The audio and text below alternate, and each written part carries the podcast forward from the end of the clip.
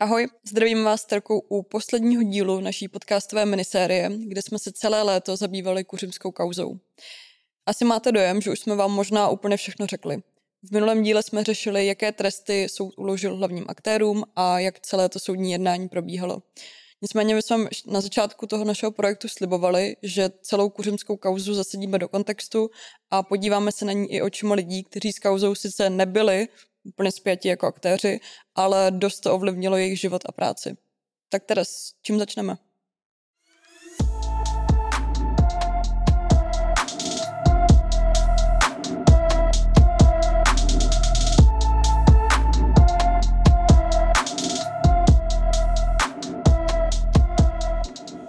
Na konci minulého dílu zaznělo, jaké tresty soud v roce 2008 hlavním aktérům kuřimské kauzy uložil. Teď si to ještě připomeneme. Matka obou chlapců, Klára Maurová, dostala za týrání vlastních synů trest odnětí svobody ve výměře 9 let. Teta Jakuba a Ondřeje, možná náš tajemný pan doktor, Kateřina Maurová, ta byla odsouzena k deseti letům. Hanna Bašová, a.k.a. teta Nancy a pracovnice Paprsků, byla odsouzena k trestu odnětí svobody ve výměře sedmi let. Stejně jako Bašová skončil i Jan Škrdla, bratr Barbory Škrlové, který eh, byl odsouzen rovněž k sedmi letům trestu odnětí svobody.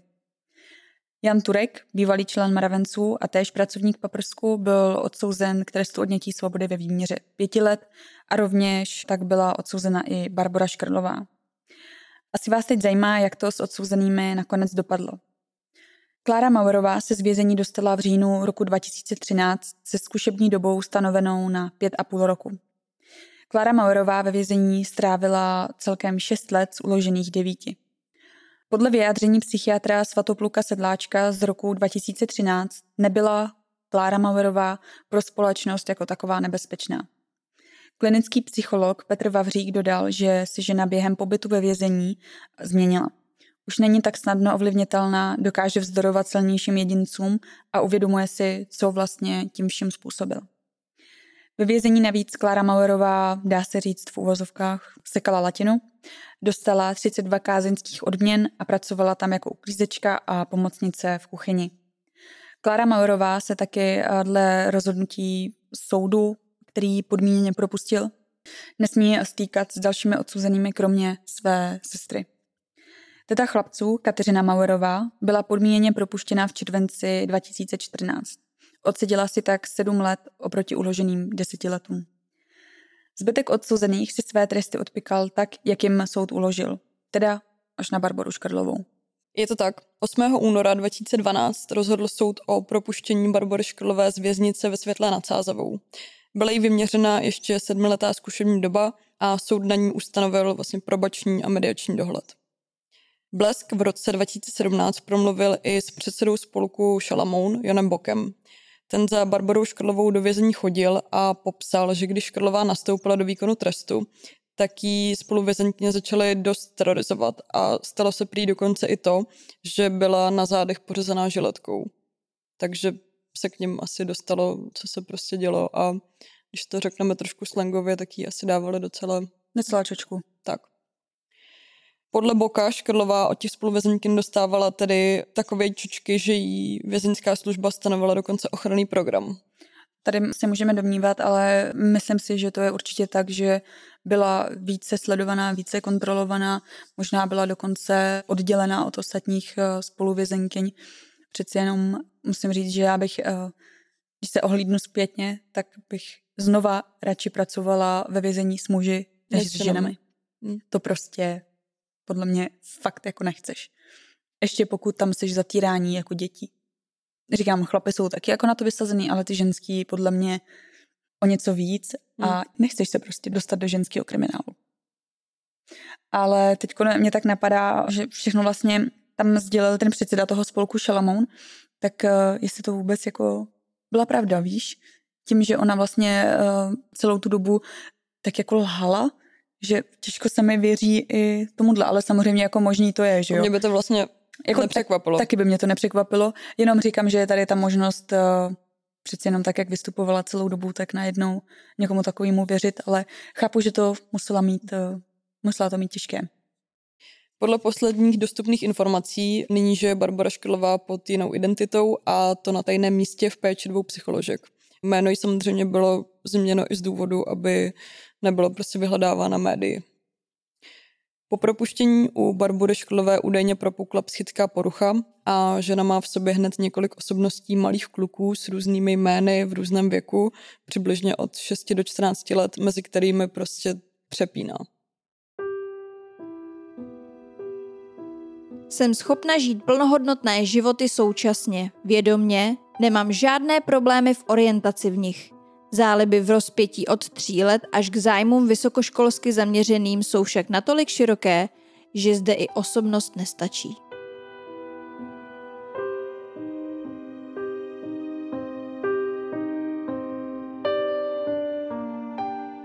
Jednou z identit, budeme o ní stále mluvit jako o Barboře Škrlové, mm-hmm. když tady má změněné jméno, tak jednou z těch identit má být i pes a občas se prý i jako zvíře chovalo. Kvůli rozpadu osobnosti jí byla omezena své právnost a také jí byl přiznán invalidní důchod.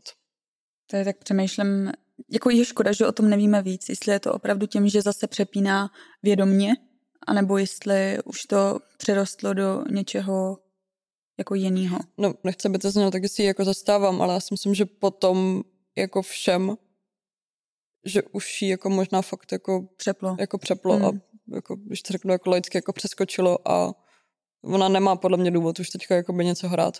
Hmm. Jak už jsme v některém z minulých dílů zmínili, na týrání chlapců přišel vlastně soused Kláry Maurové v Kuřimi v květnu 2007. Pokud si chcete připomenout podrobnosti, najdete je ve čtvrtém díle. Bratři Jakub a Ondřej byli převezeni do brněnského klokánku, kde zůstali.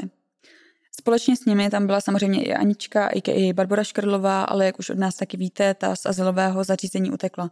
O tom mluvíme v šestém díle. Krátce poté byla Klára Mauerová soudem zbavena rodičovské povinnosti. Do péče se pak oba chlapce snažil získat jejich otec. Jeho jméno jsme se rozhodli neuvádět, i když je z veřejných zdrojů a ze zpráv známé, protože Jakub i Ondřej se jmenují vlastně stejným příjmením a my tady nechceme explicitně to jméno uvádět. Otec eh, se Jakuba a Ondru snažil získat do své péče nejprve v prosinci roku 2008. To ale soud zamítl. Znovu se o to pokusil v lednu roku 2010, kdy se mu povedlo soud přesvědčit, že bude dobrým rodičem. No, akorát, že vůbec. Odsouzená matka Jakuba a Ondry, tedy Klára Maurová, posílala synům společně s taktéž odsouzeným Janem Turkem z vězení to očkodné, které bylo vlastně chlapcům soudem přiznáno. To otec bratrů podle Brněnského krajského soudu přijímal eh, na svůj účet, pak peníze vybíral a dál s nimi nakládal nezjištěným způsobem, přestože věděl, že má synům založit vlastně speciální účty a peníze dávat tam. Neměli to úplně jednoduchý kluci. Super, super táta. V červnu 2011 soud bratry svěřil zpět do péče matce, tedy Kláře Maurové, protože otec nebyl podle soudu schopný se o syny starat. O získání synů zpět do své péče se muž pokusil v dubnu 2013, ovšem bez úspěchu. Otec se bránil tím, že by své syny rozhodně neokrádal, ale soud měl jiný názor. Brněnský krajský soud muže nakonec roku 2013 uložil za spronevěru 24 tisíc a za nedbání povinné výživy trest odnětí svobody v délce trvání 10 měsíců se zkušební dobou na tři roky. Prostě víš, že tví synové si prošli absolutním peklem, týrali je prostě hrozný věci a ty si řekneš, no tak jako když je týrali, tak je ještě v okradu. Jako to prostě člověk si řekne, že už prostě těch fuck bylo až až a nebylo. Ne, tam vždycky se vynořilo něco nového, co tě jako překvapí. Mm. My jsme teď mluvili o hlavních aktérech, kteří byli s týráním chlapců nějak spojeni, ale určitě vás asi zajímá i to, jak se po odhalení celé kauzy měli Ondřej s Jakubem. V květnu roku 2007 žili tedy oba v asilovém domě v brněnském Klokánku. Pak tedy chlapci byli, jak už Trka řekla, chvíli se svým otcem, což nedopadlo úplně slavně, takže byli svěřeni zpět do péče matky Kláry Mauerové. Ta teda tou dobou ale byla samozřejmě stále ve vězení, takže se o Jakuba a Ondře starali prarodiče, takže rodiče Kláry a Kateřiny Mauerových. V dubnu 2013 soud sourozence svěřil prarodičům do pěstounské péče. Zhruba od toho samého roku už tedy chlapci s otcem v kontaktu nebyli. Ten v roce 2014 Blesku řekl, že už od něj synové zřejmě nemají zájem a že se po propuštění matky ani vlastně nepokoušel kontaktovat. Řekl jsem si, že s tím stejně nic neudělám. Kluci byli léta prarodič zpracovávání. Nutíte k ničemu nemůžu a vlastně ani nechci, vysvětlil otec bratrů v minulosti. Jak už jsme zmínili, tak v říjnu roku 2013 byla Klára Mauverová propuštěna a soud zakázal stýkat se s odsouzenými, tedy kromě sestry. Stýkat se mohla ale i se syny, kteří za ní dle výpovědi Elišky Mauvarové, což tedy byla matka Kláry a Kateřiny, chodili do věznice v Opavě poměrně pravidelně a matka tedy se syny výdala, ale natrvalo tedy zůstali u těch prarodičů. Nám se díky, já bych řekla, až jako detektivní práci Terky podařilo s jedním z těch chlapců spojit a můžeme říct, že se jim oběma daří poměrně dobře. I přes to, co se jim stalo, dokážou žít plnohodnotný život. Staršímu z těch bratrů Jakubovi je dnes 25 let, má partnerku, práci a dle toho, jak s námi komunikoval, tak se mu daří prostě dobře.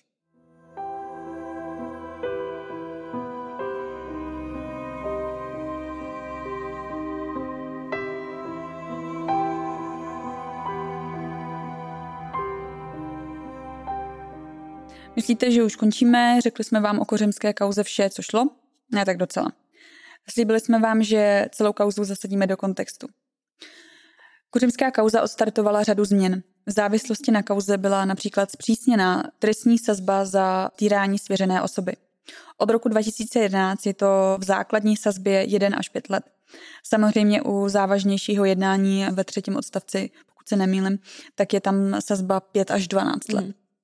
Od roku 2013 se také podařilo navýšit počet pracovníků orgánů sociálně právní ochrany dětí, tedy OSPODu, takže za nás určitě palec hore.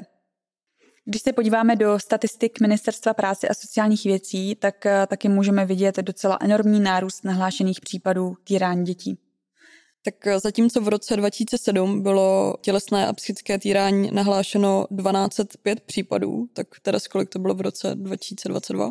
V roce 2022 se jednalo o 1503 případů.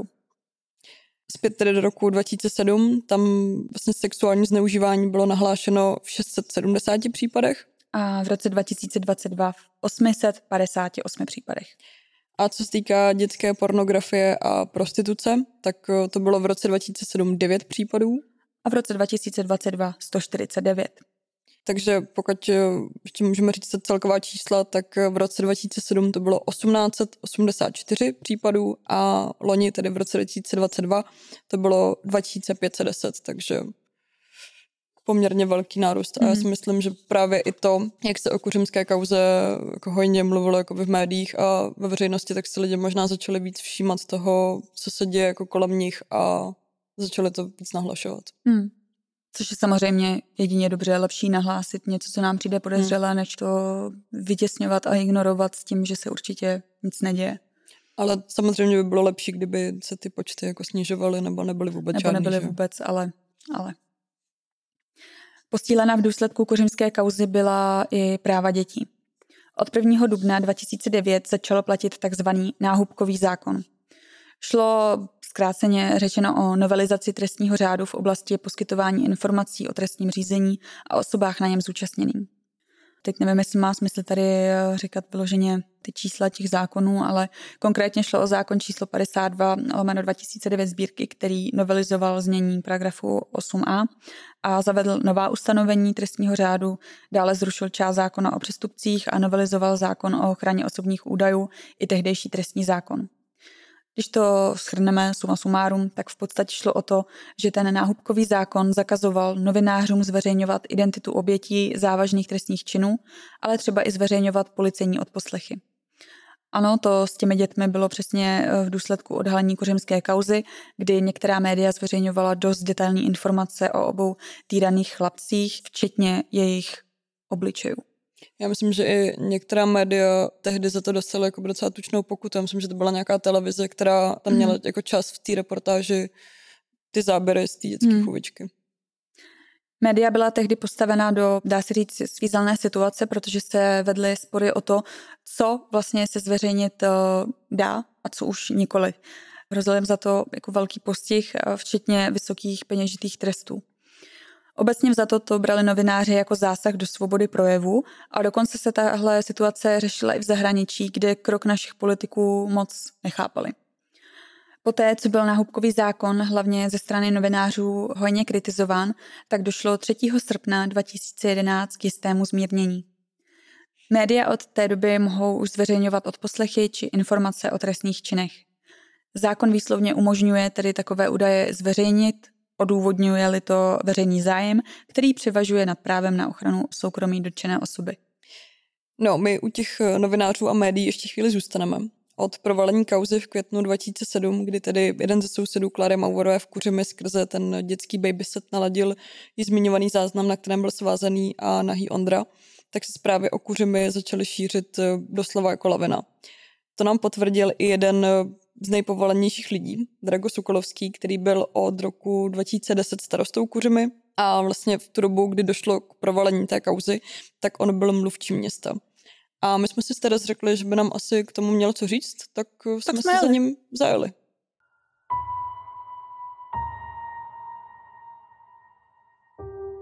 Tak my jsme se s Péťou přijeli podívat do města Brno, kde jsme si dali sraz s panem Dragem Sukalovským, který je od roku 2010 eh, starostou města Kuřem. Dobrý den.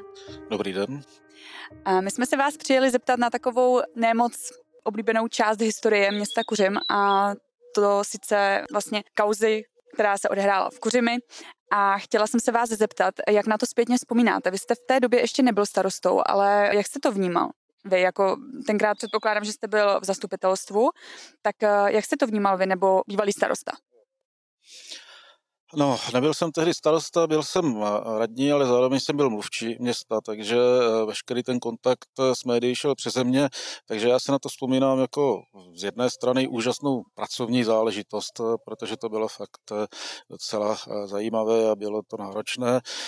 A na druhou stranu si na to vzpomínám jako na případ, který bohužel se odehrál v Kuřimi, neměl s Kuřimi nic společného a popravdě řečeno příliš dobré jméno nám neudělal. Co se týká vlastně Kláry Mauerové, která vlastně měla v tom domě žít, vy jste znal ty aktéry nějakým způsobem osobně?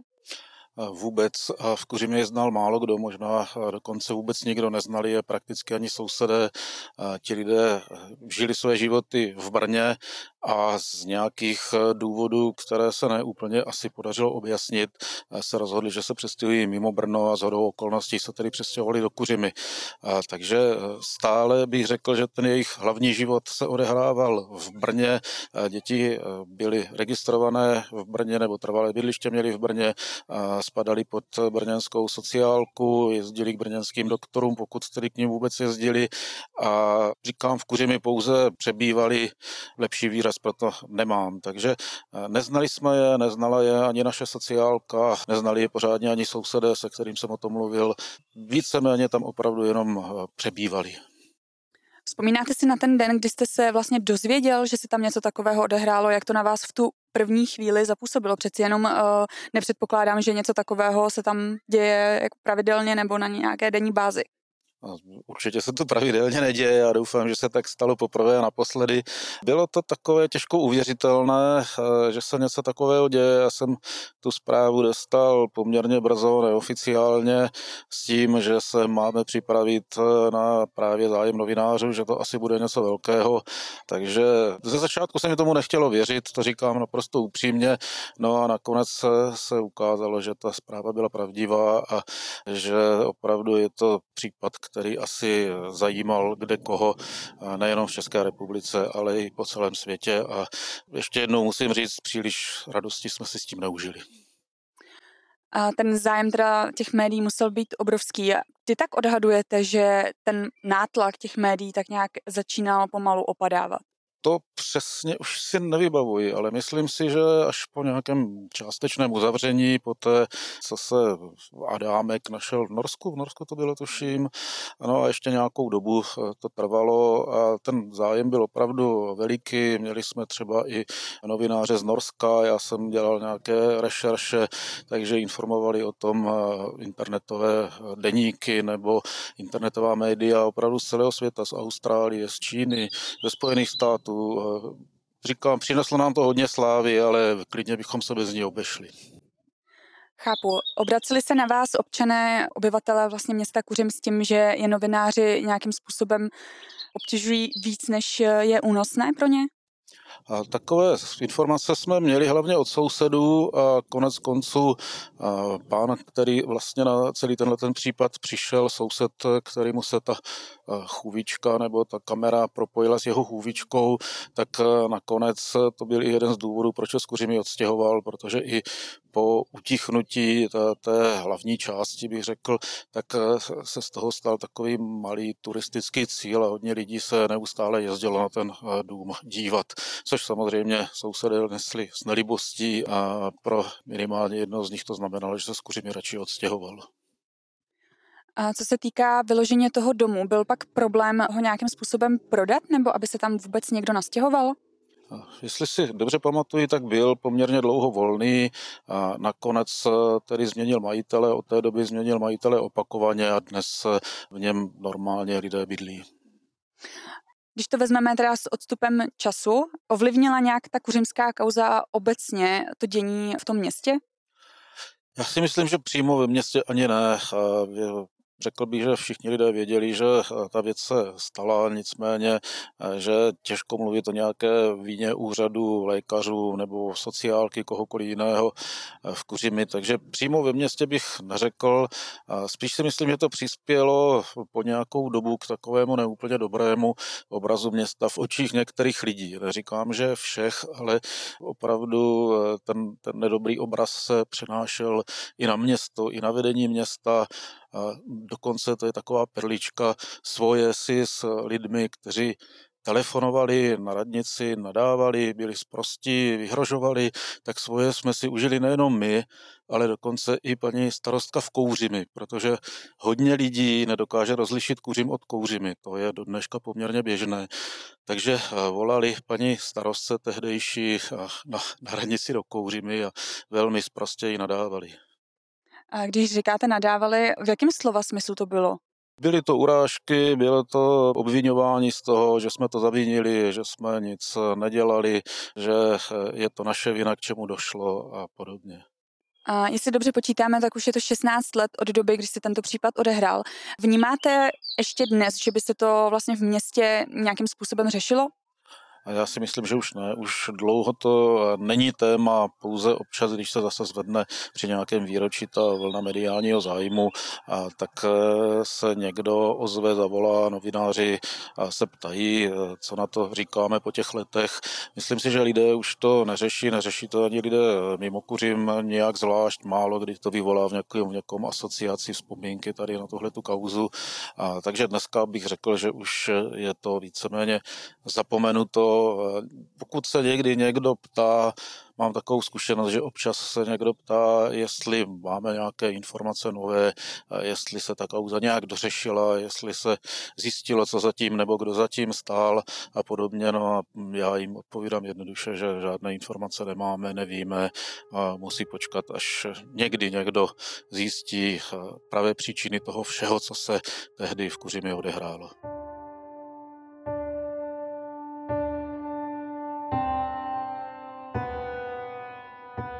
My za sebe s Peťou můžeme říct, že jsme v kuřimské kauze leželi několik měsíců a přiznáváme si, že to bylo náročné. Jakože sebralo nám to fakt jako de facto skoro všechen volný čas, co jsme měli. Mně se třeba opakovaně ptali jako kamarádi nebo tak, jestli se mi o tom třeba jako nezdálo, nebo jestli jsem to neměla furt jako před očima. Já jsem říkala, že vlastně z začátku ani ne, protože mi to přišlo furt tak jako hrozně jako abstraktní, než mi to začalo mm. zapadávat jako do sebe. Ale když jsme byli třeba jako zhruba v půlce, tak se mi o tom jako párkrát zdálo a nebyly to jako úplně příjemný sny. Já teďko na, nevím, prostě, když se mě někdo zeptá, jestli něco vím o kuřimský kauze, tak radši řeknu, že ne, protože jak je toho prostě moc a všechno ti tak jako zapadává, tak je to fakt jako náročný na psychiku a možná jsme ani my dvě netušili na začátku, když jsme si řekli, jo, tak uděláme kuřimskou kauzu, tak to bude super prostě na dva měsíce oka, ale možná jsme fakt netušili, jak moc nás to jako vnitřně zasáhne a jak moc nás to třeba ovlivní v nějakých věcech. No hlavně jsme v tom leželi několik měsíců a jasně za mě jsme přišli, nebo řekli jsme dost jako zásadních a detailních věcí, ale stejně nám jako furt unikají nějaký věci, které se prostě nikdy nedozvíme. To je právě to, že to prostě ví jenom ti jedinci, ale musím říct, že jsme pořád přišli s nějakýma věcmi, které nikdy nebyly tak jako doslova jako zveřejněný a jsem ráda, že jsme do toho i, i tak jako šli. Obě jsme ale měli, když to tak jako blbě řekneme výhodu, že to všechno už bylo jako daný a všechno to proběhlo. Dokázali jsme si jako se sumírovat to, co se dělo, zařadit to do nějakého chronologického hlediska, ale novináři, kteří o kauze informovali od jejího odhalení, byli vlastně v hrozně těžké pozici, protože to bylo zpočátku extrémně zamotaný a bylo těžké se fakt jako zorientovat v tom, co je co. Na to, jak náročná práce to byla a jak na ní vzpomíná, jsme se s Péťou zajeli zeptat Jiřího Nováčka, dlouholetého brněnského redaktora Blesku.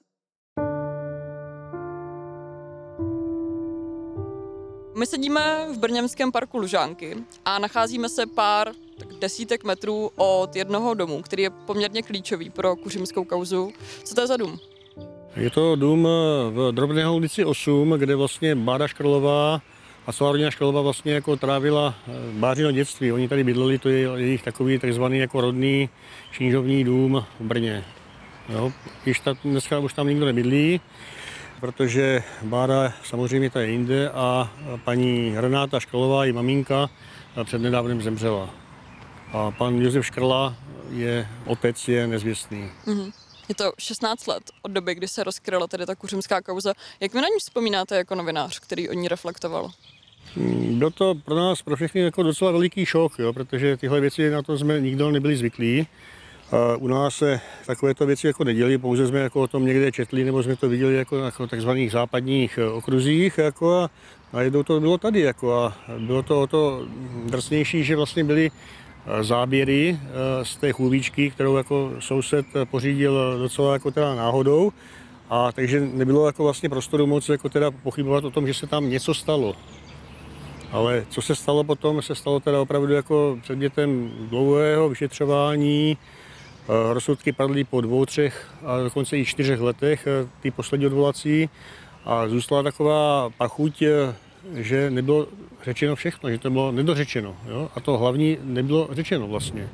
Co za vás tam nebylo řečeno jako novináře? Co vám tam chybí za informace v tom případu? Nejen mě, ale myslím, že všem jako z obce novinářské chybí jako teda vlastně motiv vlastně proč jako a kdo za tím vším stál, jako, protože Barbara Škrlová byla tehdy 30 letá mladá žena, být trochu jednodušší, ale e, de facto neměla kapacitu na to vymyslet e, nějaké týrání svých jako příbuzných. Jako, takže e, všechno potom začalo ukazovat, při soudním jednání začalo všechno ukazovat na to, že v pozadí stál její tatínek Josef Škrla, ale ten nepochopitelně nebyl nikdy eh, před soud pozván, povolán ani vyslechnut jako nějakým způsobem procesně. Takže de facto vlastně pan Škrala, který podle přesvědčení vlastně úplně všech lidí, kteří se tím zabývali, je hlavním manipulátorem toho všeho vlastně vyvázl a dneska vlastně nikdo neví, kde je, proč je, jako jak je a vlastně co bylo motivem toho hrůzného čínu vlastně, nebo vlastně vůbec ten čin nebyl jako jeden, jako, že to bylo jednou nebo dvakrát to týrání, a to manipulování s těmi dětmi eh, z rodiny trvalo dva, tři roky. Jako jo, a vlastně pouze tou náhodou se přišlo na to, že teda ti chlapci trpí v nějakém podci, že a Překlápilo se to, jak jste o tom museli reflektovat jako novinář nějak i jako do osobní roviny? Dotýkalo se vás to nějak jako, jako člověka? Eh, zpočátku ano, v té době jako jsem měl taky chlapce stejnou jmény dokonce, jako dvojčata, který měli 3-4 roky, takže každý rodiče se tyhle věci dotýkají jako zvlášť, jako víc asi než, než rodiče, ale jako bylo to otřesné, jako ten počátek, ale potom jako přišla jako normální klasická rutinní práce. On ten, on ten uh, případ nebyl až takový jako strašidelný, jako je třeba případ uh, mnohonásobných vražd, Dalgrena nebo, nebo Potáhala tady z Brda Kovína šlo přece jenom, jako jenom, jenom v úvozovkách, jenom jako o týrání, jako teda, ale ty chlapci jako teda de facto z toho vyvázli. Setkal jste se někdy osobně s někým z těch aktérů té kauzy? Ano, jako v těch soudních síních vlastně se všemi. Jo, kromě pana Josefa Škrly, kterého bychom rádi viděli jako na vlastní oči, aby vlastně vůbec vysvětlil, jak je možné, že nějaký člověk dokáže tohle udělat svým vlastním dětem, své vlastní rodině. Jako, a vůbec se za to nezodpovídat. Nikdy, nikdy nějak nevystoupil na obhajobu ani jako vlastně vůbec, on jako by nebyl. A tohle přece není možné, aby takový rodič existoval. Jako já vím, že je tohle, tohle je v tom ten osobní moment, jako kdy jako tohle byste udělala vlastnímu dítěti, toto všechno, nebo svým jako vlastním příbuzným, to je to strašné.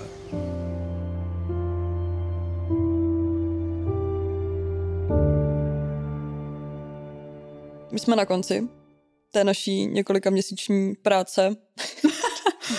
Pardon, náš uh, kameraman tady vítězoslavně hází s rukama, jakože ej.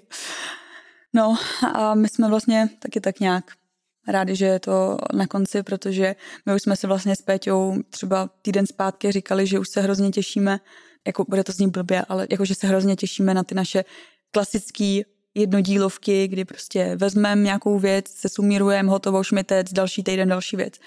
Ale takhle ležet v něčem takhle jako zamotaným a fakt jako psychicky náročným nebylo to úplně nic moc. Všem, kteří jste doposlouchali až sem, tak děkujeme. Je nám jasný, že tenhle případ musel být náročný i pro vás, pro posluchače a diváky a vážíme si toho, že jste nám věnovali čas. Jelikož jsme s Teres obě trošku workoholičky, i když eh, Terka je větší, tak vás nechceme o nic ochudit a od začátku září pro vás budou vycházet zase naše klasické díly a v průběhu podzimu si můžete těšit i na nějaké rozhovory a překvapení. Samozřejmě jsme si vědomi toho, že jsme vám slíbili i ty speciální díly ohledně matek vražetkyň. Ty samozřejmě taky budou, jenom teď potřebujeme asi trošku voraz. Eh, trošku voraz a vidíme to, že by to mohlo začít třeba tak v listopadu. Do té doby nás samozřejmě nezapomeňte sledovat na našich sociálních sítích, na webu Blesku, kde najdete všechny naše předchozí epizody i s doprovodnými články. A nebo si také puste nějaký z našich uplynulých dílů v podcastových aplikacích nebo na YouTube. Mějte se.